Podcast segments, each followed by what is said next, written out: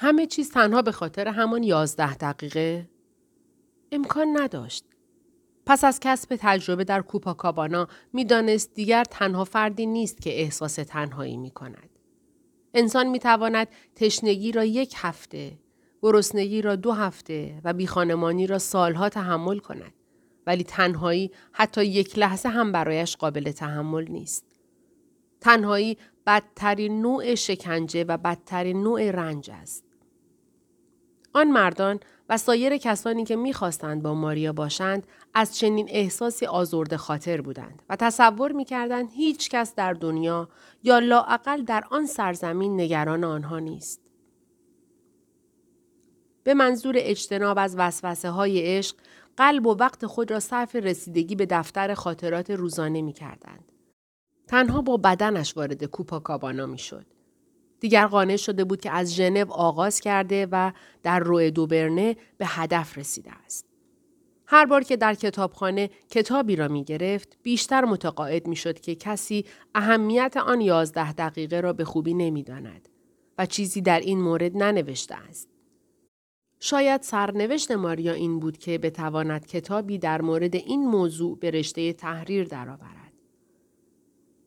این ماجرا حتی اگر کسی جرأت بر زبان راندن کلمه ای در مورد آن را نداشته باشد، باید نوشته شود. باید به دشتها و بیابانها برود. به مکانهای ناشناخته سفر کند. فیلمهای سینمایی ببیند. به قبایل سرخپوستان نفوذ کند و حتی سری به آفریقا بزند. به عنوان کتاب نیز اهمیت زیادی باید داد. نامان را یازده دقیقه خواهد گذاشت. خریداران را به سه دسته تقسیم کرد. ترمیناتورها نامی که به دلیل دوست داشتن همان فیلم معروف سینمایی بر آنها گذاشت. در حالی که بوی مشروب می دهند، وارد می شوند، وانمود می کنند کسی را نمی بینند و در عین حال خیال می کنند همه به آنها نگاه می کنند. مدتی می رقصند و آنگاه مستقیم پیشنهاد رفتن به هتل را می دهند. پرتی ویمن ها این هم به خاطر فیلم سینمایی که می‌خواهند خوشبوش و مهربان باشند. انگار دنیا متکی به همین مهربانی است و دیگر هیچ.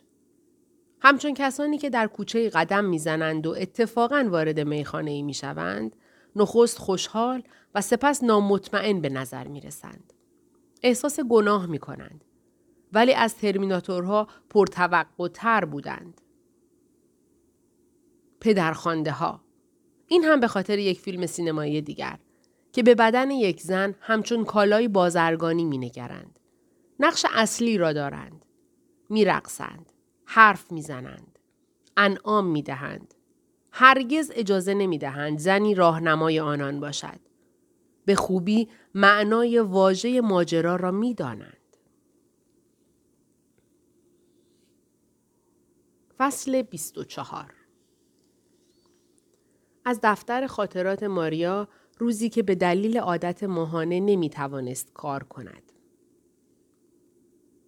اگر مجبور شوم زندگی امروز خود را برای دیگران تعریف کنم، به گونه ای آن را شرح می دهم که مرا زنی مستقل، شجاع و خوشبخت قلم داد کنند. ولی هرگز نمی‌توانم واجهی را که بسیار مهمتر از ماجرای یازده دقیقه است و نام بردن از آن را برای خودم ممنوع کرده ام به کار ببرم. این واژه چیزی نیست غیر از عشق. در طول زندگی عشق را همچون بردگی اجاره دادم. احساس دروغ است. آزادی تنها زمانی وجود دارد که عشق در صحنه باشد. کسی که خود را کاملا تسلیم می کند و آزادی دارد تا بی نهایت عشق می ورزد. و کسی که تا بی نهایت عشق می ورزد احساس آزادی می کند. به همین دلیل با اینکه برای زندگی کردن، کار کردن و کشف کردن از همه چیز استفاده می کنم ولی در عین حال هیچ چیز برایم معنایی ندارد. امیدوارم این زمان به سرعت بگذرد تا بتوانم دوباره به جستجوی خیشتن بپردازم. البته زیر نظر مردی که مرا درک کند و مرا آزرده خاطر نسازد. آه چه مزخرفاتی. هیچ کس نمی‌تواند در عشق دیگری را نابود کند. هر کس مسئول احساس خیشتن است و هیچ کس در نحوه تأثیرگذاری احساس دیگران مقصر نیست. زمانی که مردان عاشق خودم را از دست دادم احساس کردم که زخمی شدم. ولی امروز معتقدم که هیچ کس کسی را از دست نمی دهد. زیرا در واقع هیچ کس کسی را در اختیار ندارد. این تجربه واقعی آزادی است. دارا بودن مهمترین احساس دنیا بدون در اختیار داشتن آنها. فصل 25 سه ماه دیگر گذشت. پاییز فرا رسید و تاریخ تعیین شده روی تقویم در معرض دیدن قرار گرفت. 90 روز به بازگشت باقی مانده است. ماریا اندیشید همه چیز چنان با سرعت و در عین حال همراه با آرامش گذشته است که هرگز نمی توانست پیش بینی کند. زمان در دو بعد متفاوت پیش می رفت که ارتباط مستقیم با وضعیت روحی او داشت. در هر حال زمان ماجراجویی ماریا در حال پایان یافتن بود. واضح است که می توانست باز هم ادامه بدهد. ولی نمی توانست لبخند اندوهگین زن نامرئی را فراموش کند. همان زنی که در گردش در ساحل او را همراهی کرده و حرفهایی زده بود که به سادگی قابل فراموش کردن نبود. برای ادامه دادن وسوسه شده بود و برای چالش های موجود آمادگی لازم داشت. ولی در طول ماههایی که تنها زندگی می کرد یاد گرفته بود که لحظه ای برای کنار گذاشتن همه چیز وجود دارد که باید همواره در انتظار آن به سر برد. 90 روز دیگر به برزیل باز می گردد. مزرعه کوچکی می خرد. در واقع بسیار بیشتر از آنچه انتظار داشت پول به دست آورده بود. چندین گاو برزیلی نه سوئیسی سفارش می دهد. پدر و مادرش را دعوت می کند تا با هم زندگی کنند. و دو نفر را به استخدام در می آورد تا به امور املاک رسیدگی کنند. با اینکه فکر می کرد عشق تجربه واقعی آزادی است و هیچ کس نمی تواند کسی را در اختیار داشته باشد ولی هنوز به انتقام گرفتن می اندیشید. به بازگشت موفقیت آمیز به برزیل. می‌خواست پس از آماده کردن وسایل زندگی به بانک برود و پسری را که می شناخت مورد سوال قرار دهد. سلام. مرا نمی‌شناسی؟ پسرک با پرسش ها و تلاش های بسیار می‌خواهد او را به خاطر بیاورد. ولی موفق نمی شود و پاسخ می دهد نه. من یک سال اروپا بودم. نمی شناسم. دوران مدرسه را به یاد داری؟ آه بله فکر می کنم به یاد می آورم. در همان لحظه انتقام گرفتن به پایان خواهد رسید و ماریا کاری نخواهد داشت جز اینکه به مهمترین موضوع زندگی خود بپردازد و به دنبال عشق واقعی برود.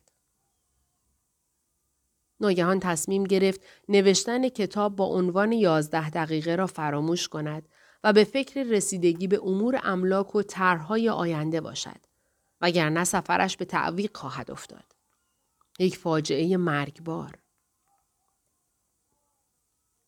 عصر آن روز به منظور ملاقات با بهترین و تنهاترین دوستش مسئول کتابخانه از آپارتمان خارج شد. از او کتابی در مورد اصول نگهداری و مدیریت مزرعه خواست. کتابدار گفت راستی چند ماه پیش که به دنبال گرفتن کتابهای مربوط به ارتباط جنسی آمدی خیلی نگران سرنوشت تو شدم.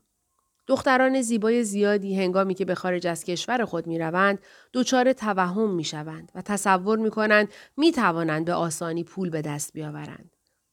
آنها فراموش می کنند که روزی پیر می شوند و دیگر فرصتی برای رفتن به دنبال عشق واقعی و یافتن مرد زندگی خود نخواهند داشت. منظورت همان روسبیگری است؟ واژه زشت و قبیح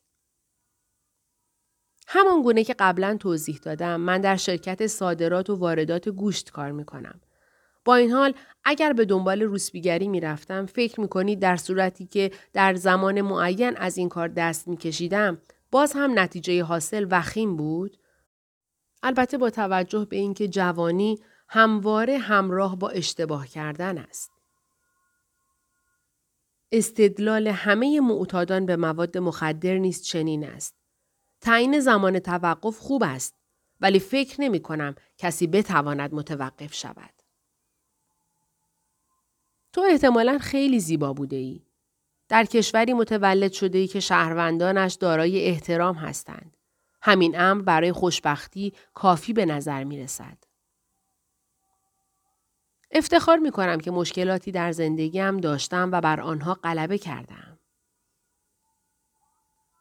آیا لازم بود به ماجرا ادامه دهد؟ خب می‌خواست چیزهایی در مورد زندگی بداند. زن مسئول کتابخانه گفت دوران کودکی من با شادی سپری شد.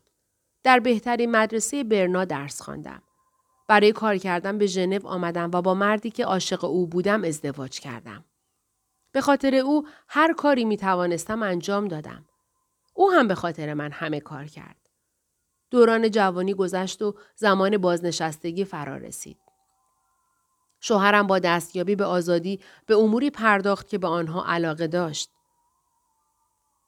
در آن هنگام اشک در چشمانش حلقه زد و نگاهش اندوه بار شد. زیرا تازه به خودش می اندیشید. هرگز با هم جر و بحث و دعوا نکردیم. هیجانات زیاد نداشتیم. او هرگز به من خیانت نکرد و در حضور دیگران احترام همسرش را حفظ کرد. در واقع یک زندگی معمولی را پشت سر گذراندیم. مدتی بعد به دلیل نداشتن کار احساس پوچی به او دست داد. دچار سرطان شد و درگذشت. زن واقعیت را می گفت. ولی تأثیر گفته هایش بر دخترک مثبت نبود. در پایان افزود به هر حال به نظر من زندگی ما به گونه گذشت که احتمالا شوهرم پیش از ابتلا به سرطان مرده بود. ماریا از کتابخانه بیرون رفت. تصمیم گرفته بود در مورد رسیدگی به امور مزرعه تحقیق کند. آن روز عصر کاری برای انجام دادن نداشت. به بخش مرتفع شهر رفت و در آنجا به قدم زدن پرداخت. تابلو زرد رنگی را دید که نقش خورشید بر آن به چشم می‌خورد و روی آن نوشته شده بود راه سانتیاگو. منظور چه بود؟ میخانه ای در انتهای کوچه وجود داشت. ماریا چون یاد گرفته بود آنچه را نمی‌داند بپرسد برای کسب اطلاعات وارد میخانه شد. دختر مسئول پذیرش پاسخ داد نمی‌دانم. میخانه زیبا ولی بسیار گران بود. یک فنجان قهوه سه برابر ارزش واقعی قیمت داشت. ماریا با توجه به پولی که در جیب داشت یک فنجان قهوه سفارش داد. کتاب را باز کرد و به مطالعه پرداخت. نمی توانست افکارش را متمرکز کند. شاید هم نوشته ها بسیار خسته کننده بودند. اندیشید که شاید حرف زدن با مشتریان در این مورد مؤثرتر و جالبتر باشد. آنها چون مدیر بودند روش های تازه را به او می آموختند. پول قهوه را پرداخت و برخاست. از دخترک سپاسگزاری کرد و انعام مناسبی به او داد. نوعی خرافات را پذیرفته بود که اگر زیادتر بپردازد زیادتر دریافت می کند. به طرف در رفت و می‌خواست خارج شود.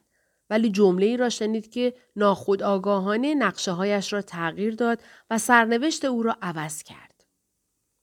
آینده، مزرعه، طرحهای منتهی به خوشبختی، روح زنانه، اعمال مردانه و حتی جای او را در دنیا. یک لحظه صبر کن. با شگفتی به طرف صدا برگشت. آن میخانه محلی آبرومند بود. همچون کوپاکابانا نبود. در کوپاکابانا مردان می توانستند این گونه حرف بزنند و زنان هم می توانستند بدون اهمیت دادن به حرفهای آنها بروند. کنجکاوی زیاد مانع ناشنیده گرفتن آن جمله شد. ماریا مردی را دید که در حدود سی سال داشت. شاید هم پسری سی ساله. موهایش بلند بود قلموهای متعددی پراکنده در کنارش به چشم می‌خورد. تابلو بزرگی در برابرش قرار داشت و مردی هم روی صندلی نشسته و لیوانی مشروب روی میز گذاشته بود. نوعی کوکتل. ماریا در هنگام ورود توجهی به آنها نکرده بود. لطفا از اینجا نرو. می‌خواهم پس از تمام کردن این تصویر تو را نقاشی کنم. ماریا پاسخی داد که شاید لازم نبود. علاقه ای ندارم. چهره نورانی داری. لااقل اجازه بده طرحی از تو بکشم. طرح چیست؟ نور چیست؟ تصور کرد یک نقاشی از خودش توسط مردی که بسیار جدی به نظر می رسید کشیدند. اندیشید اگر او نقاش مشهوری باشد. آه آنگاه جاودانه می شوم. نقاشی مرا به عنوان یک الگو در پاریس یا سالوادور دوبایا به نمایش می‌گذارند. راستی آن مرد با آن همه بینظمی در اطرافش در آن میخانه چه می کرد؟ در میخانه با آن گرانی؟ آیا همیشه به آنجا می آید؟ دختر مسئول پذیرش که انگار تفکرات ماریا را حدس می‌زد گفت هنرمند مشهوری است. حدس ماریا درست بود. کوشید بر خود مسلط شود و خونسرد باشد. دختر ادامه داد. گاهی به اینجا می آید و همیشه مدلی را با خود می آورد. می گوید این محیط را دوست دارد و الهام می گیرد. می خواهد تابلو بزرگی از مردم شهر به سفارش شهرداری بکشد. ماریا به مردی که مدل نقاشی بود نگاه کرد. مسئول پذیرش باز هم افکار او را حد زد و گفت شیمیدانی است که به تازگی موفق به کشف پدیده انقلابی شده و جایزه نوبل را برده. نقاش گفت کار من تا پنج دقیقه دیگر تمام می شود. هرچه می خواهی سفارش بده و به حساب من بگذار. ماریا که انگار هیپنوتیزم شده بود روی یک صندلی نشست و یک لیوان کوکتل سفارش داد. البته عادت به نوشیدن آن مشروب نداشت ولی از ذهنش گذشت که از مرد برنده جایزه نوبل تقلید کند. به تلاش های نقاش خیره شد و در انتظار ماند. اندیشید من که در تابلوی بزرگ مردم شهر نقشی ندارم. احتمالا چیز دیگری در من دیده و به آن علاقه شده. ولی او از قماش امثال من نیست. ماریا به یاد آورد که باید از دامهایی که قلبش را به سوی عشق میکشاند داوطلبانه بگریزد. با این حال چند دقیقه منتظر ماندن چیزی را تغییر نمی‌داد. تا آن لحظه هرگز به مدل نقاشی شدن فکر نکرده بود. با مشاهده سرعت و مهارت نقاش کنجکاف شد نگاهی به تابلو بیاندازد. تابلو بزرگ بود و ماریا به دلیل قرار گرفتن در زاویه نه چندان مناسب نمی توانست جزئیات آن را ببیند. باز هم به افکارش ادامه داد. آن نقاش یک مرد بود، نه یک پسر. البته ماریا دلش می‌خواست این گونه نتیجه بگیرد. زیرا به خوبی می‌دانست سال خورده تر از نقاش است. به نظر نمی رسید آن مرد چنین پیشنهادی را تنها به خاطر گذراندن یک شب به او داده باشد. پنج دقیقه بعد کار نقاش همان گونه که قول داده بود به پایان رسید. ماریا همچنان به برزیل، آینده درخشان و عدم علاقه به آشنایی با افراد جدید که می توانستند مانع اجرای طرحهایش شوند می اندیشید. نقاش به شیمیدان که به نظر می رسید تازه از خواب بیدار شده است گفت سپاسگزارم. حالا می توانید هر طور می خواهید بنشینید. به طرف ماریا برگشت و بدون حاشیه رفتن گفت همان گوشه بیست و راحت باش. نور عالی. ماریا بدون مقاومت و با این اندیشه که سرنوشت همه چیز را از پیش تعیین کرده است انگار آن مرد را مدتها قبل در رویاهایش دیده و می‌داند چه باید بکند لیوان مشروب کیف و کتاب اصول مزرعهداری را برداشت و به جای رفت که نقاش اشاره کرده بود میزی در کنار پنجره. نقاش نیز قلموها، تابلوی بزرگ، ظرفهای پر از رنگهای گوناگون و پاکت سیگارش را جلوتر آورد، زانو زد و گفت همین وضعیت را حفظ کن. کار مشکلی است. زندگی من همواره پر از جنب و جوش حرکت بوده. به نظر ماریا جمله‌ای که به زبان آورد بسیار زیبا و مهم بود ولی نقاش کمترین اهمیتی به آن نداد. دخترک کوشید حالت طبیعی به خود بگیرد و برای اینکه از نگاه مرد بگریزد به بیرون پنجره و به تابلو اشاره کرد و گفت راه سانتیاگو چیست؟ مسیری برای پیاده روی. در قرون وسطا افرادی که از سراسر اروپا به اینجا می آمدند به منظور رفتن به یکی از شهرهای اسپانیا به نام سانتیاگو د کمپوستلا از این مسیر عبور می کردند. نقاش قلموها را برداشت. ماریا نمی‌دانست اقدام بعدی او چیست. پرسید یعنی اگر از این مسیر بروم به اسپانیا می‌رسم؟ بله ولی در مدت دو یا سه ماه. ممکن است لطفا ساکت باشی؟ بیشتر از ده دقیقه طول نمی کشد. آن پاکت را از روی میز بردار.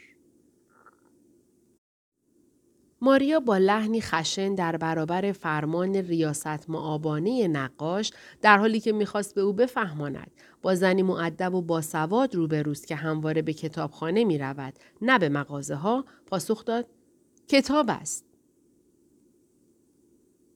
نقاش جلو آمد و بدون تشریفات کتاب را از روی میز برداشت و به زمین گذاشت. ماریا نتوانسته بود او را تحت تأثیر قرار دهد. تصمیم گرفت چنین تلاشی نکند.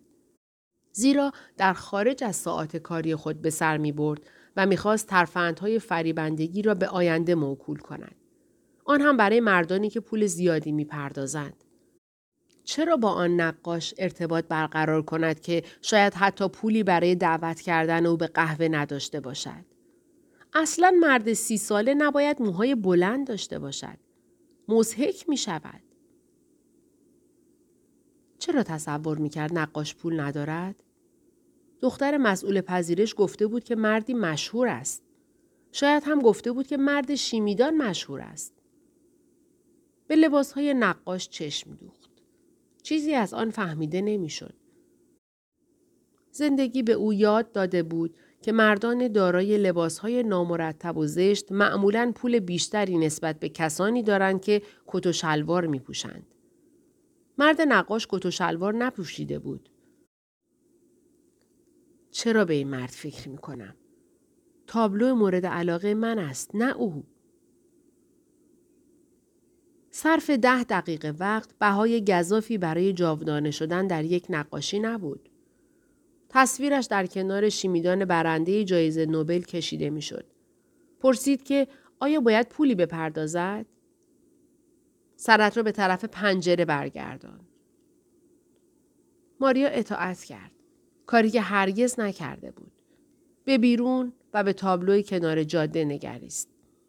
آن مسیر قرون متمادی در آنجا واقع شده و تا دوران پیشرفت اجتماعی دنیا مورد استفاده بوده است. شاید آن تابلو نشانه سرنوشت باشد وگرنه می توانست در موزه نگهداری شود.